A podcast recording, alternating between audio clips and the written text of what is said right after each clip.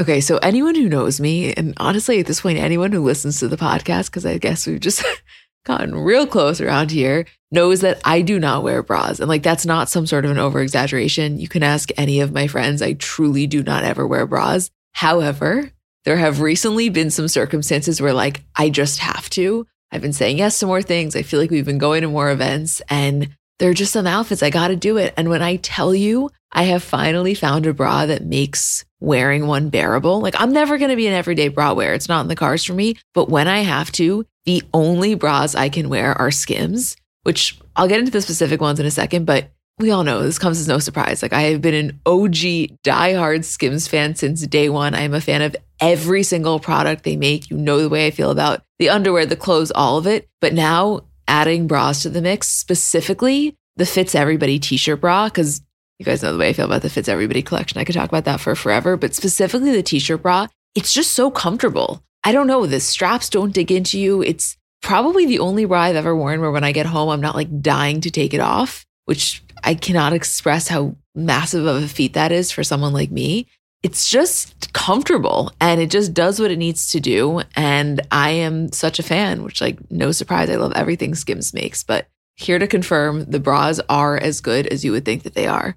Shop Skims bras at skims.com, now available in 62 sizes 30A through 46H. If you haven't yet, be sure to let them know we sent you. After you place your order, select podcast in the survey and select our show in the drop down menu that follows. Hi, guys, I'm Emma. And I'm Julie. And welcome to our Kardashian Season 2, Episode 8 recap. Hey, Jewel. Hi, Em. The scene where Khloé is trying on her Met Gala looks with Jeremy Scott, and Kim is also in the room getting her hair done, and we see Kris walk over having just had a vodka to me, that was one of the most authentic looks we've gotten as to what their day to day could look like. Like, it's not an everyday occurrence, but I have to imagine when there's that many things going on, that is exactly how I envisioned it to go down. And I'm sure to some varying degree, it is their everyday. I have to say, though, in this episode, I felt like everyone played their role really well. Like every single person was just so on brand with themselves. Well, even when they're in Milan and Simon says to Kourtney, it is so on brand that you have zero involvement in this trial. to me, that line was so perfect because it's so true. Like, of course, her entire family is in court every day having so much anxiety, and she's in the Dolce & Gabbana fitting room drinking a cappuccino, having no idea that it's even happening. Like, that is peak Kourtney. It's so classic to the point where even Simon was talking about how every time he sees a picture of them in court, it makes him laugh that Kourtney's not there because, of course, she's not there. And Kourtney says something like, Oh, there are photographers in? And he's like, No, it's their courtroom sketches. Like, your family is in court on the line for about a hundred million plus dollars, and you have this beautiful blissfulness to the point where you don't even know that there's sketches floating around of them from the courtroom artist. Like, I have to be honest with you, I envy that. but don't you feel in those moments like, how am I going to know more about your family than you do? And there's actually a lot of moments that I feel that way, and it's better if we don't acknowledge them. That's actually my entire life. you don't say. I don't know if you'll agree with this or if you guys will agree with this because I know nothing insanely over the top happened. But to me, this was the prime example of my ideal episode of Kardashians. Like, I want to watch Kim in the shower of the Central Park South Ritz Carlton, getting the blonde rinsed out of her hair while Chris Appleton supervises. Like, this whole thing, every little bit of it is the exact stuff that I care about the absolute most. Like, I watch this the same way I have to imagine people watch Friends before they drift off and go to sleep, like just pure bliss. I was in pure bliss watching this. No, I agree. I was in heaven watching this. It was just pure enjoyment.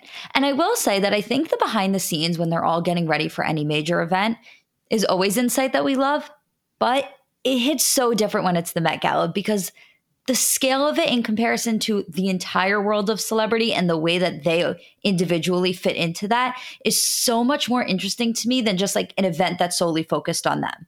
And I think I would have felt that way even if it wasn't Kim's Marilyn moment. Like, think about any time we've seen a Vogue behind the scenes video, whether it's Kardashians or anyone else, there's just something very, very special about that because no matter how famous you are, I still think the Met Gala is cool. Like, even hearing the way that Kim views it or the way that Khloé views it or even the way that Kris views it, they separate this in their mind from pretty much anything else. And I then take their cue and I separate it in my mind from anything else. Not that I wouldn't anyway, but to hear them doing it, it's almost like additional permission to do so in terms of the magnitude of the, the evening.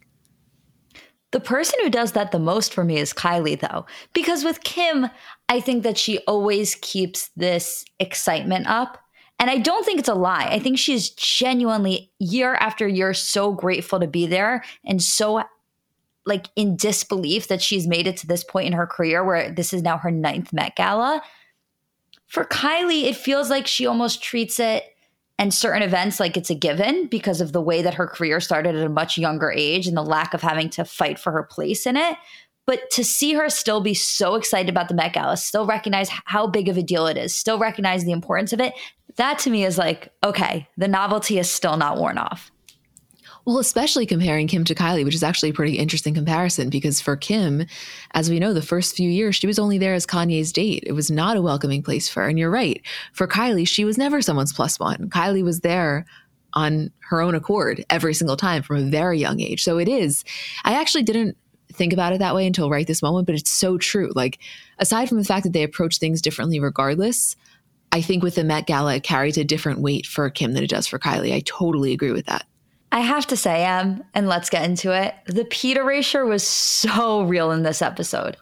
Too real, Julie. All we get is the top right corner, red flannel shirt holding a Diet Coke, nothing else. It's like, I know he was there. I watched that Ripley's behind the scenes video. You guys are killing me right now. I just wanted to hear his voice. I didn't even need his face. I just wanted his voice.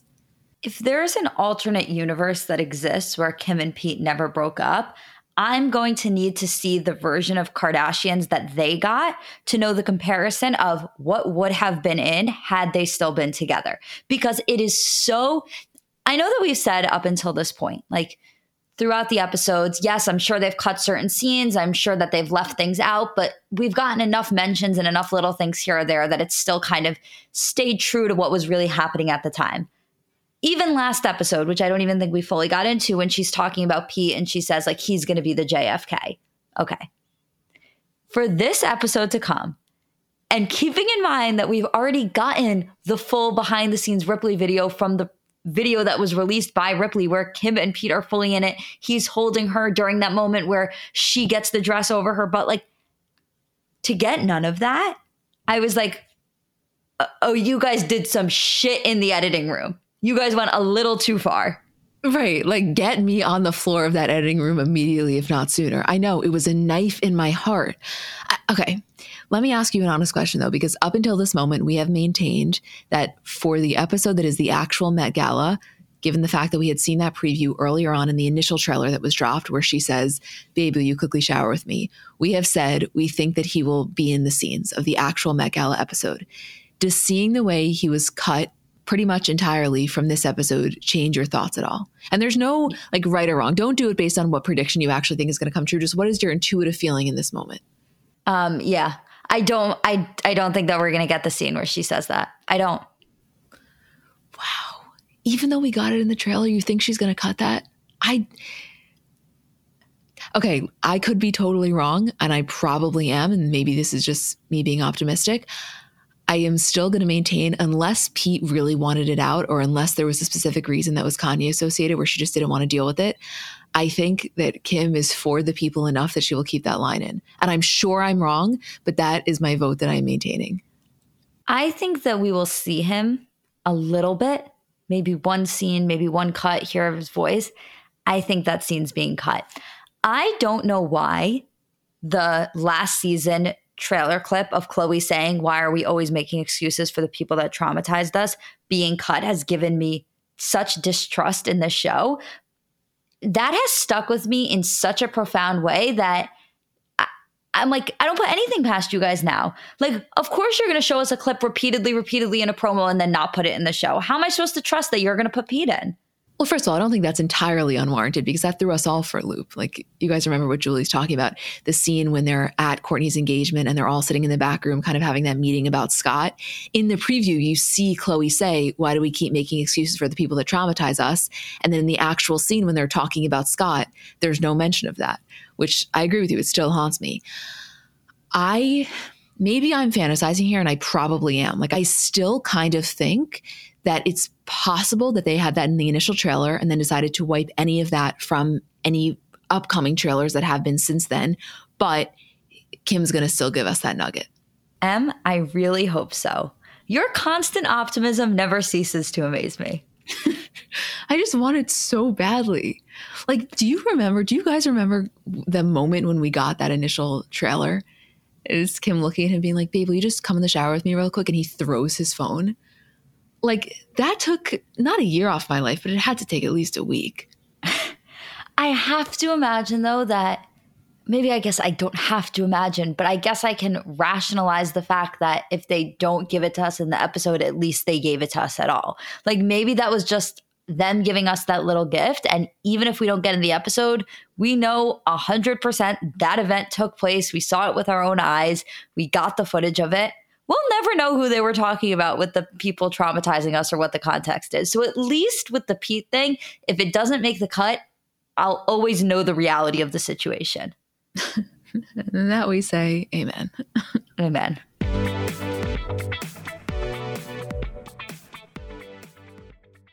Shout out to Astepro for sponsoring this episode and providing me with free samples. So, I don't know if you guys suffer from allergies, but kind of a new development in my life is that I apparently do. I didn't used to, but in the last few years, I've noticed specifically as the seasons change that I start to have allergies. And to me, there is nothing more uncomfortable than that feeling of nasal congestion. Like you just don't feel like yourself. And I was really looking for something that worked because so much of this stuff doesn't work. And I found Astepro to be really helpful. So I think it could be for you too if you deal with this kind of stuff. So Astepro is a first of its kind nasal allergy spray. It's the fastest 24 hour over the counter allergy spray, and it starts working in 30 minutes while other allergy sprays take hours. Astepro is the first and only 24 hour steroid free allergy spray. And Astepro delivers full prescription strength indoor and outdoor allergy relief from nasal congestion, runny and itchy nose, and sneezing.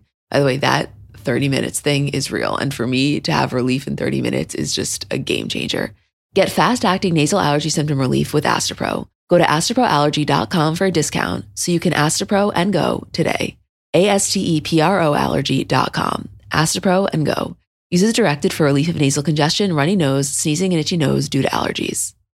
So I know we're all kind of operating at a different skill level when it comes to makeup. Like I have some friends who they do their makeup and it looks like they got it professionally done. I have others who know nothing about any products. And then I would say I'm somewhere in the middle. Like by no means am I very skilled, but I think I can hold my own. And in terms of my everyday, I'm just doing mascara, lip gloss, and maybe a little bit of highlighter on my inner corner. So if I'm only using a few products, I need them to be excellent. And I've recently been very into the Thrive Causemetics mascara, which I'll tell you about in a second. But just in general, a note on the company. For every product purchase, Thrive Causemetics donates products and funds to help communities thrive, which I just love knowing that I'm buying from a company that does that.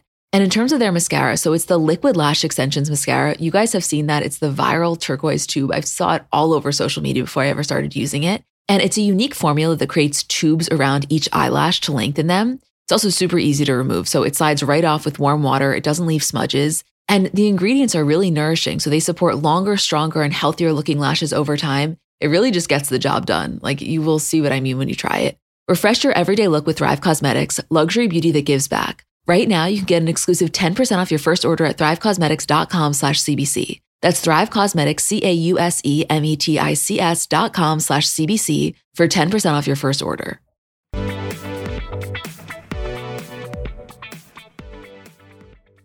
We'll probably end up being a little all over the place this episode in terms of organization, just because there's no really right way to do it. Just a lot of random things I'm sure we're going to want to talk about.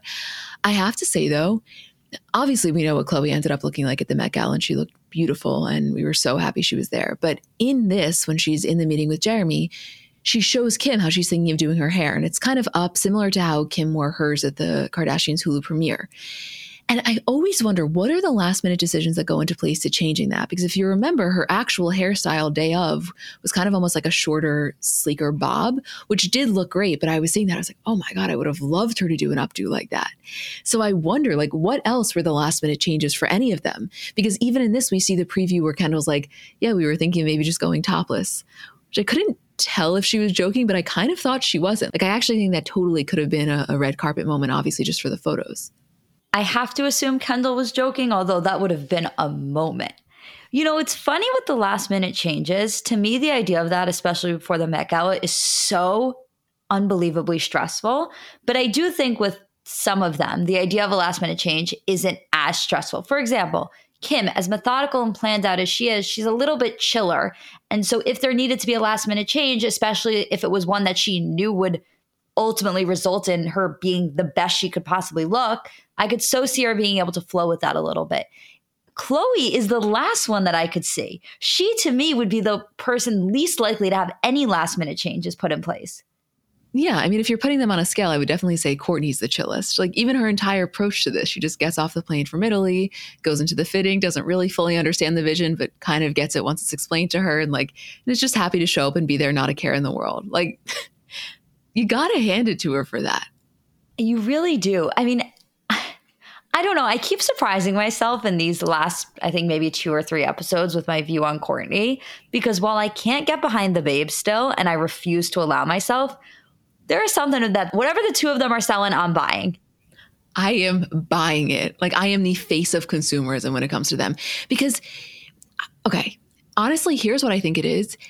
Yes, maybe some of the stuff is the fact that they like the public display and all of that. There's no way to fake, in my opinion, the the love that's happening there. It's like they are chill pills in human form for one another. It just feels like complete and total serenity. And I do not think that's an act. Like, I really think Kourtney finally found it. I think possibly also the wedding planning is really doing it for me, both the actual act of planning the wedding and the whole idea that Kourtney never saw herself getting married and now it's actually happening. And on the other hand, the flying for the wedding planning because every single time they're on the plane together, it's like that to me is where I see their relationship in its truest form. The safety that Travis feels, and not just because of being in her presence, but the way that Kourtney like goes above and beyond to provide him with that safety, like that to me is their relationship in a nutshell yeah, to me, it is the perfect example of what I was saying before about them being chill pills in human form to one another. Like, I genuinely do not believe that Travis ever, ever thought he would get on a plane again, nor could you blame him. Like, what happened to him is one of the most traumatic things that can happen to a person. And now, I don't think he's just doing it willingly. I think he's doing it enthusiastically. Like, I think he wants to have these experiences with her and knows that getting on a plane is part of that. And I genuinely think he's okay with it. Like, to me, that's nothing short of miraculous. But, and I know we're skipping around, when they are in the fitting room and she FaceTimes Kris to show her the wedding dress and Corey answers and he's like, Your mom's in the shower. And then we get Kris Jenner on FaceTime from the shower getting the first look at Kourtney's wedding dress in the Dolce & Gabbana fitting room. Like that is content. That is what I was saying before of like prime example of Kardashian scenes I want to see. It's that right there. I'm so glad you said about the wedding dress fitting. Not that we ever weren't going to talk about it, but I'm so glad that you left that scene with the same level of importance that I did because I felt like, especially with Kourtney, who has been very careful in terms of what she's given us as the public, for us to get that behind the scenes of the deconstruction and remaking and fitting of that wedding dress felt so insanely intimate that it made up for a lot in my mind of things that she's left out in the past. It felt so insanely intimate, but also it is exactly on par with what she was saying in previous episodes about wanting to really illustrate her fairy tale through the show and like her previous frustrations about feeling like the Scott involvement was kind of tainting that a little bit. So, yes, I agree with you. I was really appreciative of it, but I also thought that it made total sense in terms of, you know, displaying this narrative, this authentic narrative that she wants to display. But when Kris says to her, I never thought I would be looking at you in a wedding dress while I'm naked in the shower. I was like, I never thought I'd be looking at you looking at her while you're naked in the shower. Like for Kris, that was crazy. And then for us, it was even a level crazier because we got to see both of their perspectives. The thought of Corey walking into the bathroom while Kris is showering to hand her the phone where Kourtney is on the other end trying on her wedding dress is one of the funniest visuals I've ever had and we got it. That's what I'm saying. Like, you want to know something? It was twofold because aside from the fact that we were getting this, actually, it was threefold. We were getting this very intimate, important moment in Kourtney's life that we never thought was going to happen because she never thought it was going to happen. Then on top of that, we're getting Kris's reaction to that, which I think is additionally emotional because out of any of the kids, I think, as we said earlier, there's something about Kourtney's wedding that just hits a certain nerve for Kris, and then in a positive way. And then lastly, we're getting more details about Corey and Kris's relationship. Meaning, I know this is small and it seems so minor, but like, I think it's interesting to know that if Kris is in the shower and her phone gets a FaceTime from one of the kids, Corey's going to pick it up. Like, seems minor, but to me, that's still information. Yeah, I noted that too. Which, again, I don't know why, because to me, that seems like the least big deal ever when I actually think about it. They have been together for so long. In Kris's birthday post to him today, she wrote, You're the best stepdad. Like, eh, they are at the point in their relationship where she genuinely considers him to be a stepfather to her children. So obviously, of course, if one of the kids calls, it makes perfect sense that he would pick up that phone and they would not be surprised to see him on the other end of it. But that level of comfort to be able to experience it through an example as minor as that gives you so much insight. But it's even forget about just Kris and Corey. Like I would be interested in that insight with anyone because I would say that at the height of Kim and Kanye's marriage, I don't know if Kanye's answering a FaceTime on Kim's phone. I don't know if at the height of Khloé and Tristan's relationship, if Tristan is answering a FaceTime on Khloé's phone. I know for damn sure Khloé's not answering a FaceTime on his phone, right? Because he probably had his phone like triple locked. So forget, I mean, yes, of course, Kris and Corey is additionally interesting because I think that we are just forever curious about the inner workings of their relationship. But like, I'd be curious about that dynamic with any single pairing. Kourtney and Travis probably share one phone. Oh, 100%. I think that that's no questions asked. But don't you think there's no way if Tristan's phone gets a FaceTime at the height of Khloé and him t- being together that she was going to answer it? You know, when you go to a comedy show and they put your phone in like a lockbox? Mm-hmm. I have to imagine that any single time Tristan walked out of the room, he had a Dave Chappelle style phone lockbox to put his phone into. Because I have to tell you, here's my thing. Well, to go back to the Tristan for a second, because now I'm really thinking about this. Tristan was communicating with Maralee Nichols a lot on Snapchat, as we knew from the court documents and things that were released. We have to assume that there were plenty of other women that he was talking to, either via text, DM, or Snapchat. The idea that Khloé would have gotten back together with him without searching through his phone if she was able to is illogical to me. Clearly, that phone was just out of sight, out of mind for Khloé at any given point in time. Right. So he's on his Kevin Gates shit, you mean? Two phones. oh, you think he's got two phones? Yeah, duh. You think he's going to have the Snapchat app anywhere on his main phone? To me, that is like a dead giveaway. If you, as the father of many children, at have what twenty whatever years old he is, you're right. It's definitely two phones. In my head, it was just Khloé had absolutely zero access to the main one, but you're right. There's the main one and the side one. That makes way more sense. Which either way is such an unfortunate reality. Like you should never feel as though the only way to maintain your sanity is to be able to go through every inch of your partner's phone. Like you want to have the trust and not have to do that, but he took that from her many, many times. Right. I wonder if she, I mean, I have to assume she searched a little bit. I have to imagine the temptation was there, unless she really challenged herself and it was something that they worked on in therapy together in his therapy that she joined at certain times to not do that. See, as much as we've gone about their relationship in terms of like what actually went down, I don't think I have a good enough understanding or we've seen enough of them together entirely naturally to like really have an educated guess on exactly how that went down. And by the way, I know we were just having this conversation recently. I feel the same way about Kylie and Travis. I feel the same way about Kendall and Devin. Felt the same way about Kim and Pete. The only one currently out of any of the relationships, including Kris and Corey, that I could answer with not full certainty, of course, but that I could answer with what I would assume to be the most informed or educated guess on like their phone dynamics is Kourtney and Travis. Right, because that's the easiest one to understand. And I would be shocked if there was anything beyond the surface that was unpredictable to us. I think exactly what you see with them is what you get. I mean, we saw a tiny little glimpse of that when they're on the plane and he's scrolling through her photos and she's like, do not swipe anymore because I don't want you to see the wedding dress. Like that was the only thing she could ever not want him to see, you know, and it directly involved him. Right, exactly. Which is, I mean, I would say that it's telling, but it's not. There is nothing about their relationship to me where I would be like, oh, that's so telling.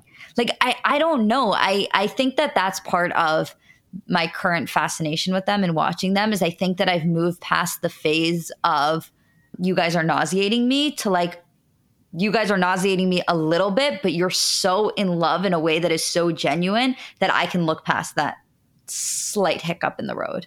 Yeah. It's like I just feel inherently like a hater to like come down so harshly on them because yeah, it's a little much at times, absolutely, but also like wow, that's a love that I've seen multiple times in my life and like really something that I want for myself. So I I'm not going to hate on it. I don't think it's good karma.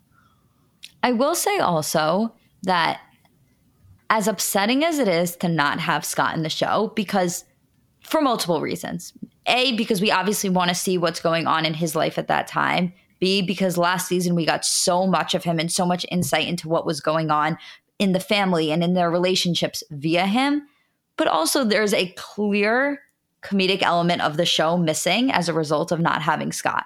However, I do think that because these episodes don't have the contrast of Scott really going through it, it's a little bit out of sight, out of mind, and therefore it makes it easier, at least for me, and probably for you as admitted Scott apologist, to really delve in and enjoy the Kourtney and Travis of it all because it's not like you're seeing the scenes of them so happy contrasted with the scenes of Scott where you're like genuinely worried about what he's going through. Okay, yes, but I also honestly think, and I could be wrong, like this may not be the case. I honestly think that even if that were happening at the same time in this season as what's currently happening, I don't think that it would uh, like take up as much space in my mind as it did last season. It felt so much fresher last season, where now it's like, not to say I don't have empathy for Scott. I obviously want him to be okay, but like if he were going through it, I think that you could be, you know, empathetic and compassionate towards him while still realizing like the two are separate at this point. And honestly, I want to see Scott in the capacity on the show of just like living his life and having fun. I don't think that his plotline needs to be at all Kourtney centered. And I think that's where I'm having a little bit of frustration because it's like there's a middle ground that exists as well. It's not like we only can see Scott when it comes to him being distraught over anything going on with Kourtney or him trying to navigate that. Like, you're right. Scott does have a very specific comedic element that he brings to the show. And like I said, I fucking loved this episode. 10 out of 10, no complaints, fed me. Like, I was interested start to finish. But would I have loved a five minute Scott cameo? Of course I would. I'll never say no to that. The biggest dynamic missing from the season is Scott and Khloé. To not get one scene of them together, nothing, it's so weird to me. And I do feel like there was confirmation going into the season that Scott was going to be on the show. And to have him only in the capacity of talking to Kendall about flipping houses and that's it? Like a little explanation, please. Yeah, it does feel like we need a little explanation, especially because, and I don't know if this feels like a ridiculous point, but it just came through my mind. So I think it's worth at least mentioning. Not to say Scott doesn't have a lot of other business ventures, and I know he's completely fine financially, but the show was a huge source of income for him.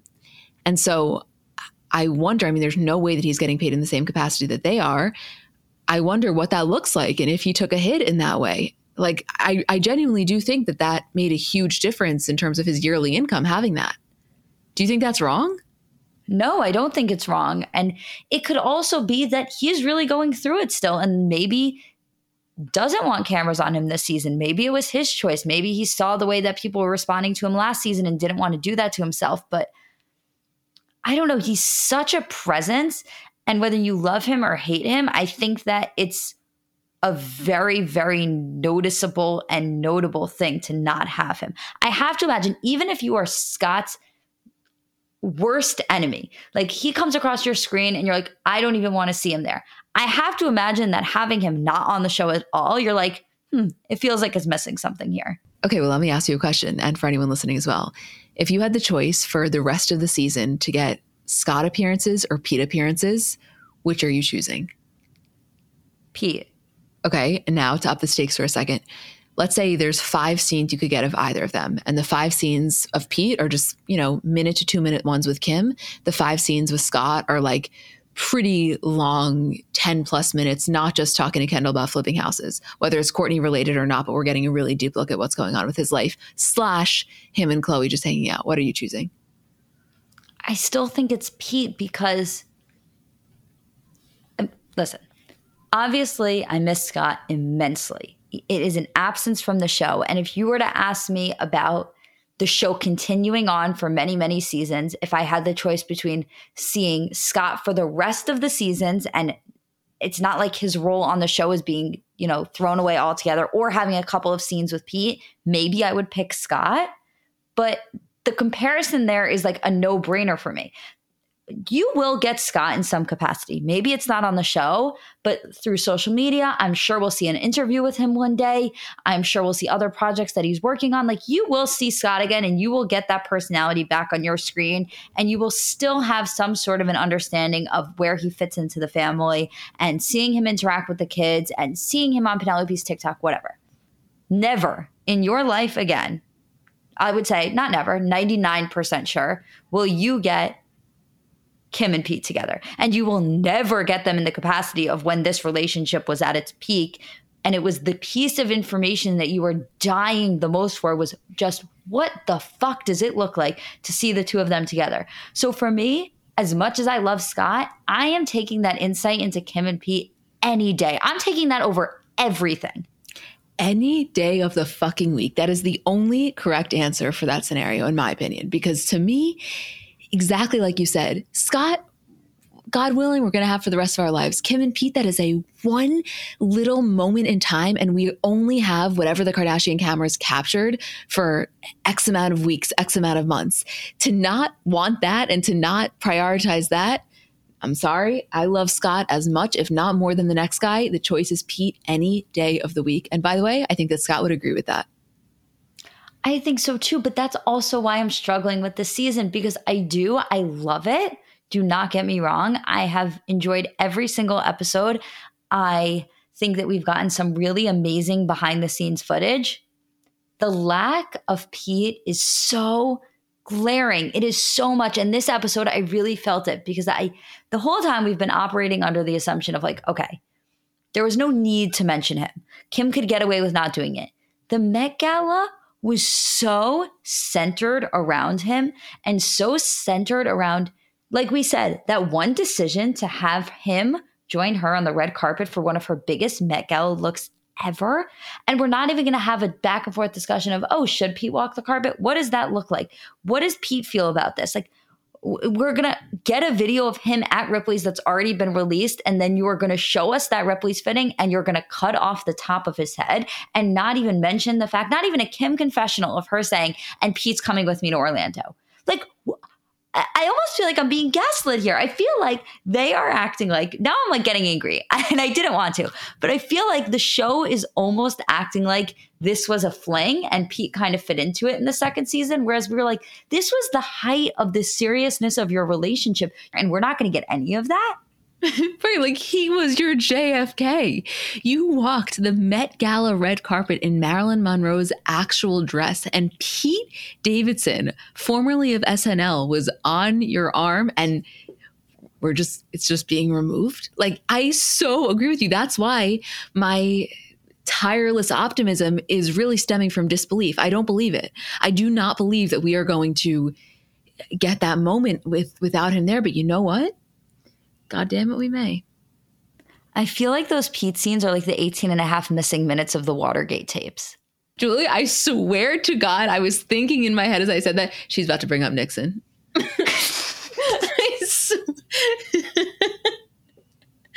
I know you or do I know you? I just want to know. Yeah, you know me. you know me very well.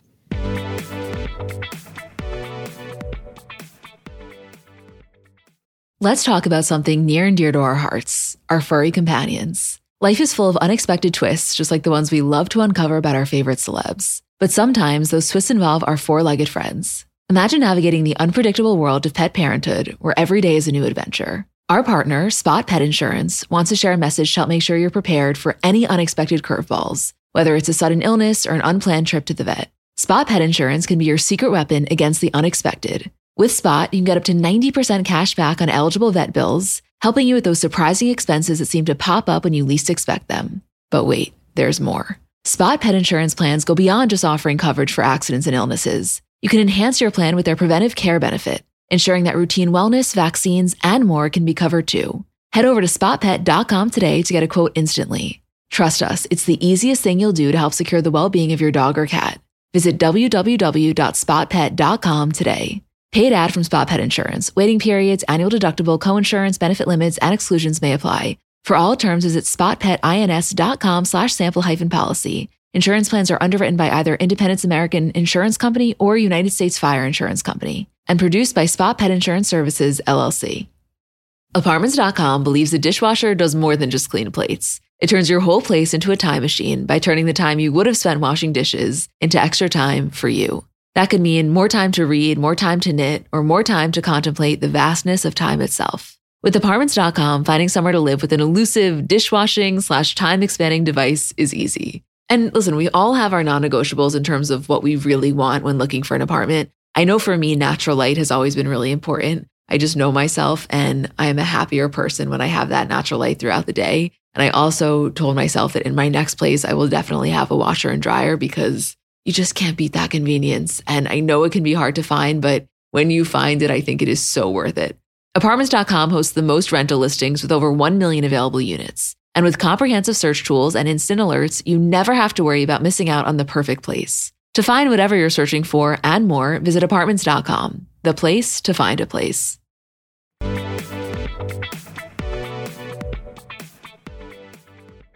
Another behind the scenes we really got with this episode is learning that Kris is the reason that Kim was even able to wear the dress because she's the one that called up Ripley's. And like when Kim's in her confessional talking about how Kris kept muting the phone, telling her to shut up, like couldn't you just visualize that going down?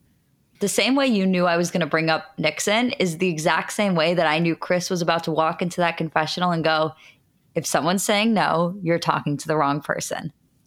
Words to live by. Like, who? I, you know what? It, it is words to live by. I really really really need to know what Kris specifically said. Or does she just have a way where Kris jenner gets on the phone and you just you know what? Whatever you want Kris. I think it's probably a combination of both, but also I have to imagine her most convincing argument was the fact that she was initially just asking for Kim to be able to try it on. That's all. It was basically just getting a foot in the door. Once their foot was in the door, then Kim can bring her magic. Then they can kind of present what this would mean in terms of the pop culture significance and now how this is going to be cemented into history and all of that.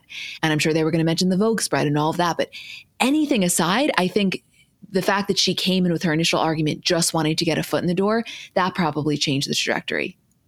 It's just always a pleasure to see Kris Jenner in action. Like when that exact quote about if you're hearing the word no, you're talking to the wrong person, to actually see her follow through with that and a direct, tangible example of a time where they were told a very strict no and Kris worked her magic and made it a yes. Like that's the shit. That's the masterclass. Exactly. That's the masterclass. But the other thing that I wanted to mention, which I don't really know if this is true or not, or if it even makes sense, but it was a thought process that I had while watching the show. Not to say that they didn't talk a lot about Kim working out and eating a certain way to get into the dress. However, I feel like it's possible that based on the backlash she received from kind of her talking about it, because at the time, I remember she was doing all those red carpet interviews, and it really was received, I think, by a lot of the public as her almost glorifying this weight loss and kind of glorifying the diet culture she had to participate in in order to fit into it. And she talked about it here. It's not that they pushed it under the rug or they, you know, didn't acknowledge it. You saw her running in a sauna suit. You saw her kind of talking about it. But I almost feel like if she hadn't received that intensive backlash, maybe we would have gotten like a montage of her working out every single day with Mel, with Coach Joe, like a conversation with her chef explaining what she wanted to eat. Maybe not. Maybe that was never going to be in it. But I don't know. I almost feel like she would have possibly dove into that a little bit deeper if it didn't come with the backlash. But maybe that's completely wrong. No, I could potentially see that. It's, you know, I think Kim's angle in this, and I'm not saying it's right or wrong based on the backlash that she got or based on my own personal feelings of of what she went through to be able to fit into this dress. But I do think that her angle in approaching this was like, let me just show off the hard work. I think it was less about the logistics of how she was going to do it and just the sheer fact that like she was committing to doing it. And so I don't know necessarily if she would have brought us through every single detail of what she was eating, what her diet was, what her workout routine was. Like, I don't know if that was ever her intention because I think that the sheer fact that she showed even a little bit, even that scene of her in the sauna suit, even how committed she was to making this work, entirely encompassed what she was trying to get across. Right, which like I do think it's worth discussing, not a conversation to have right now, but just generally speaking, why it feels so much easier to villainize a woman in entertainment that's talking about going through this type of change for something that they view as a role, not weight loss for any other reason, like genuinely as, as a role and something that they feel is important to their career in comparison to when a, male actor is bulking up or leaning out for a certain type of role, it's not met with that uh, same level of criticism. Because for a guy to get the levels of six packs that they need in some of these movies, you could even argue that it's more strict of a plan that they need to go on in terms of getting their body fat percentage so low. Yet somehow that feels to be continually celebrated instead of really villainized. Which, like, if you really want to boil it down to an analysis, it probably comes down to the fact that unfortunately in our society, it just somehow is deemed more acceptable to uh, objectify a woman's body or for a woman's body to be the topic of conversation in a critical way that men's typically aren't. Yeah, I think that there's a lot of truth to that. You know what else I wanted to talk about in this scene where Kim is working out? when her phone rings and she says like oh we have to stop now. I have to go for closing arguments. And she makes that very clear distinction between like i'm going because i'm a defendant but also i'm going because this is the best law school exposure i could ever have. And she takes you really through viewing a trial that she is a part of but from the angle of a law student and an aspiring lawyer I know. And I actually didn't really find that to be performative in nature. Whereas I think if you're someone watching this who's maybe been a little bit more skeptical or cynical about Kim's law school journey and feel like it's potentially a little bit of an illegitimate way to do it, maybe you would think that she was really dramatizing this for the purpose of like solidifying the legal narrative. But I actually think she was really interested in being there. Right. And the thing is that at the height of the trial, there was no part of me that thought about Kim as anything other than a defendant in the case. I never thought about her involvement or potential enjoyment in being a part of this as even remotely possible. But when she explains it from that perspective of like, oh, I can't wait to see the closing arguments and how everything comes together. And I've been taking notes on each aspect of this trial. To me, I was like, oh, duh, of course she's doing that, especially for her, who's probably being represented by one of the top, top lawyers who do this. Of course, she's going to learn so much from being in that environment. Well, that's exactly what I was going to say. The only reason that she was probably even able to experience it from a lens of curiosity and not like entirely be engulfed by anxiety is because of the deep confidence she had in her legal team. One, in the sense of, I think she thought Blac Chyna's argument was total bullshit, but she also probably felt really, really sure that her lawyers were going to make the best possible case. Right, exactly.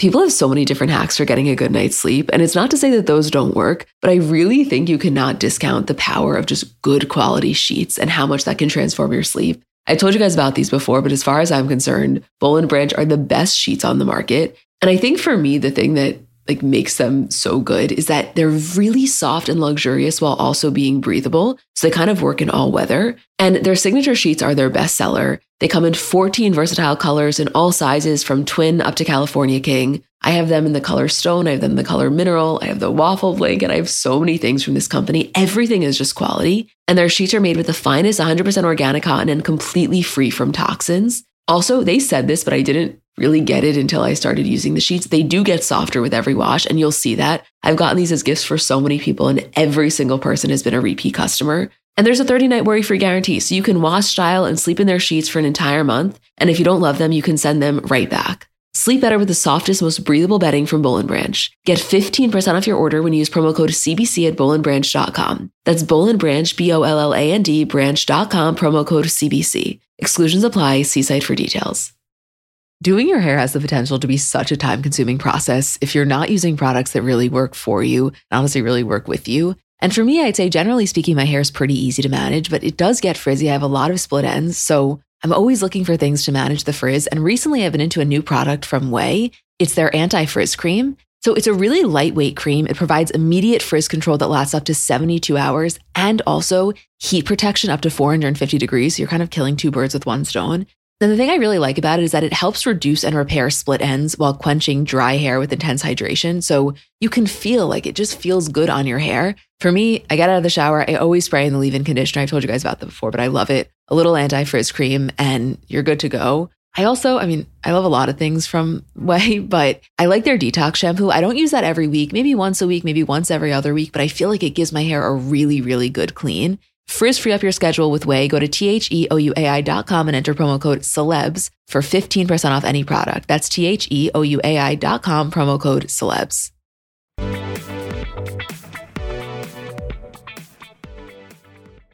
The other thing we didn't mention, which is so minor, but I know you picked up on it, and I have to imagine everyone listening did as well. When Khloé's trying on her Met looks with Jeremy Scott, and Kim's there also, and they're talking about how this is the first time all the sisters are going to be there, but that news was already leaked. And Kim makes a comment of, like, yeah, it was already on DeuxMoi, the Bible. To me, that was so intentional. Not necessarily her saying it, but them keeping it in because there wasn't any further discussion on it. But to me, it was like a little nod almost to say, we see what goes on. Like we're in the know. We may feel above it, but we know what's happening over there on Instagram. And I can't help but feel that keeping that in was purposeful. Oh, yeah. I think we've always had a really particular fascination with what they specifically do and don't see online. Of course, they have a particularly strong online presence Instagram, Twitter, and now TikTok. And so if something's really viral, they're going to see it. But there's varying degrees of that where sometimes you'll have one specific TikTok, right? That goes super viral that has to do with them, where you're like, I don't know if they're specifically seeing this one thing. It's exactly how I feel about DeuxMoi. Of course, they know what DeuxMoi is. I think at this point, every celebrity probably does, but it's a question of how much are they consuming it? Are they consuming it only for things about themselves or are they interested in the other celebrities of it?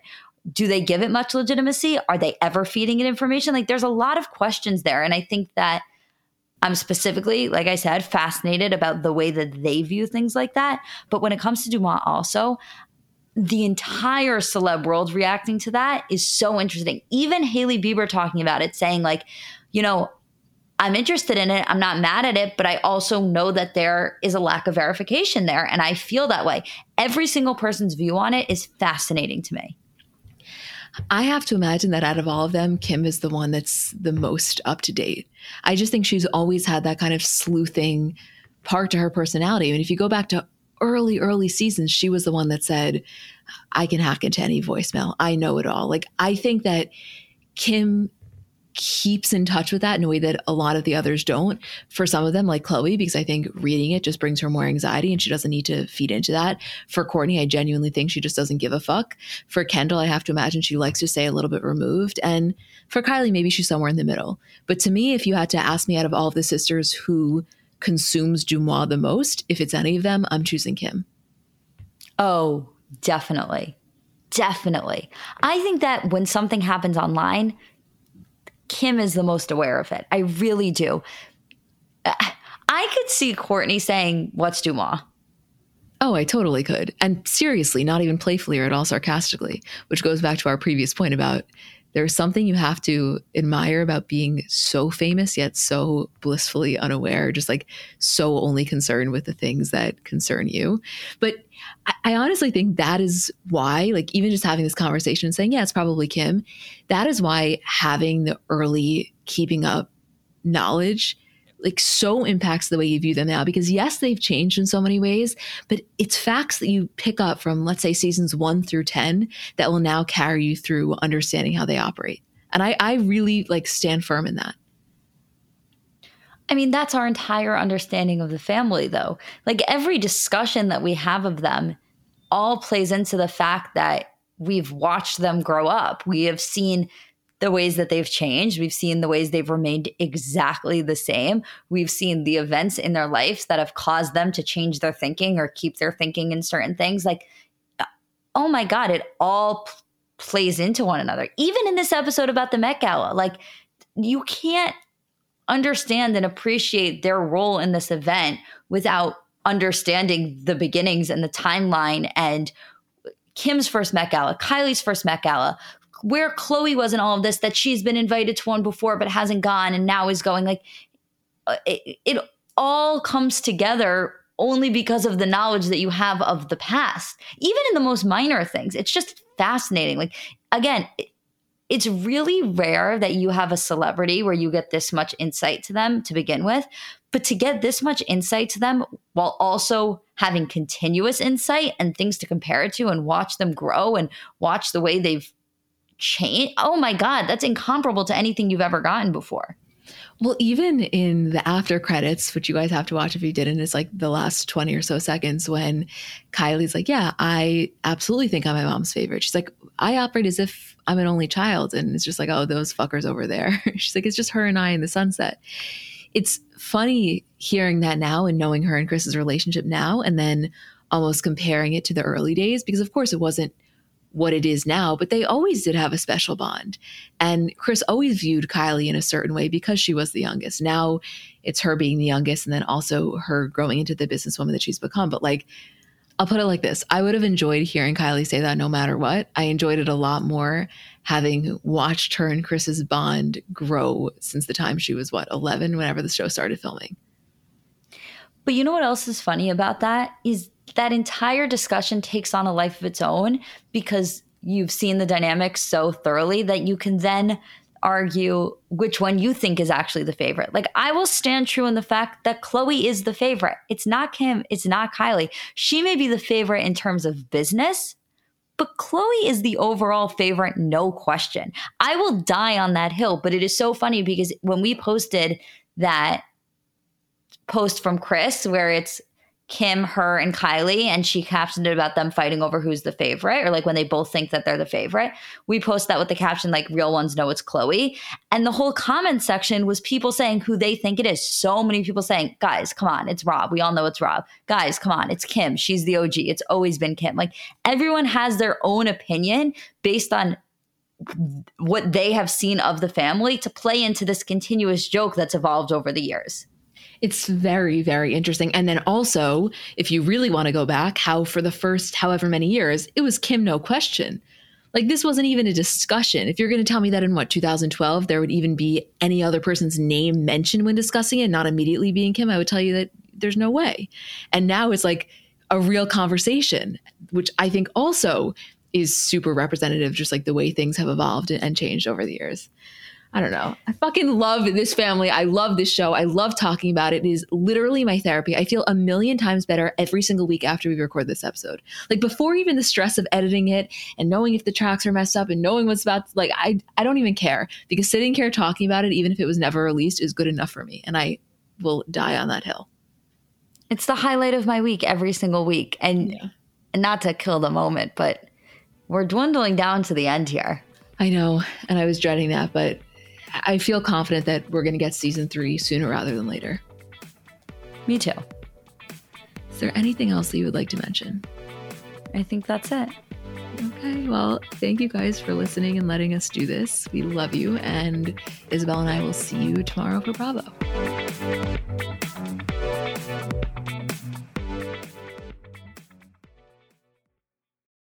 So, I'm a big fan of transparency across all aspects of life. Like, Generally speaking, there's pretty much nothing I wouldn't rather be told straight up. But specifically when I'm buying something or paying for a service, I just want to know what I'm getting myself into. And oftentimes there can be so much nonsense or so much yada yada. For example, sneaky terms hidden in the fine print of contracts, or bills that randomly go up without properly alerting you, or budget airlines with cheap fares but then exorbitant fees to make up for it elsewhere. And we just should not need to be dealing with this type of yada yada in our lives. And yes, you could read every single word of every single contract, and that's one way of avoiding it. Or you can go with a trusted brand like Metro by T Mobile that helps you to get ahead and not pull you back. That's right. You don't take yada yada from life, so don't take yada yada from your wireless provider. Metro by T Mobile has no contracts, no credit checks, no surprises, and nada yada yada, which honestly gives so much peace of mind. Like you shouldn't have to compromise for an okay option with sacrifices when you really deserve that full transparency. Stop by one of over 6,000 Metro stores nationwide.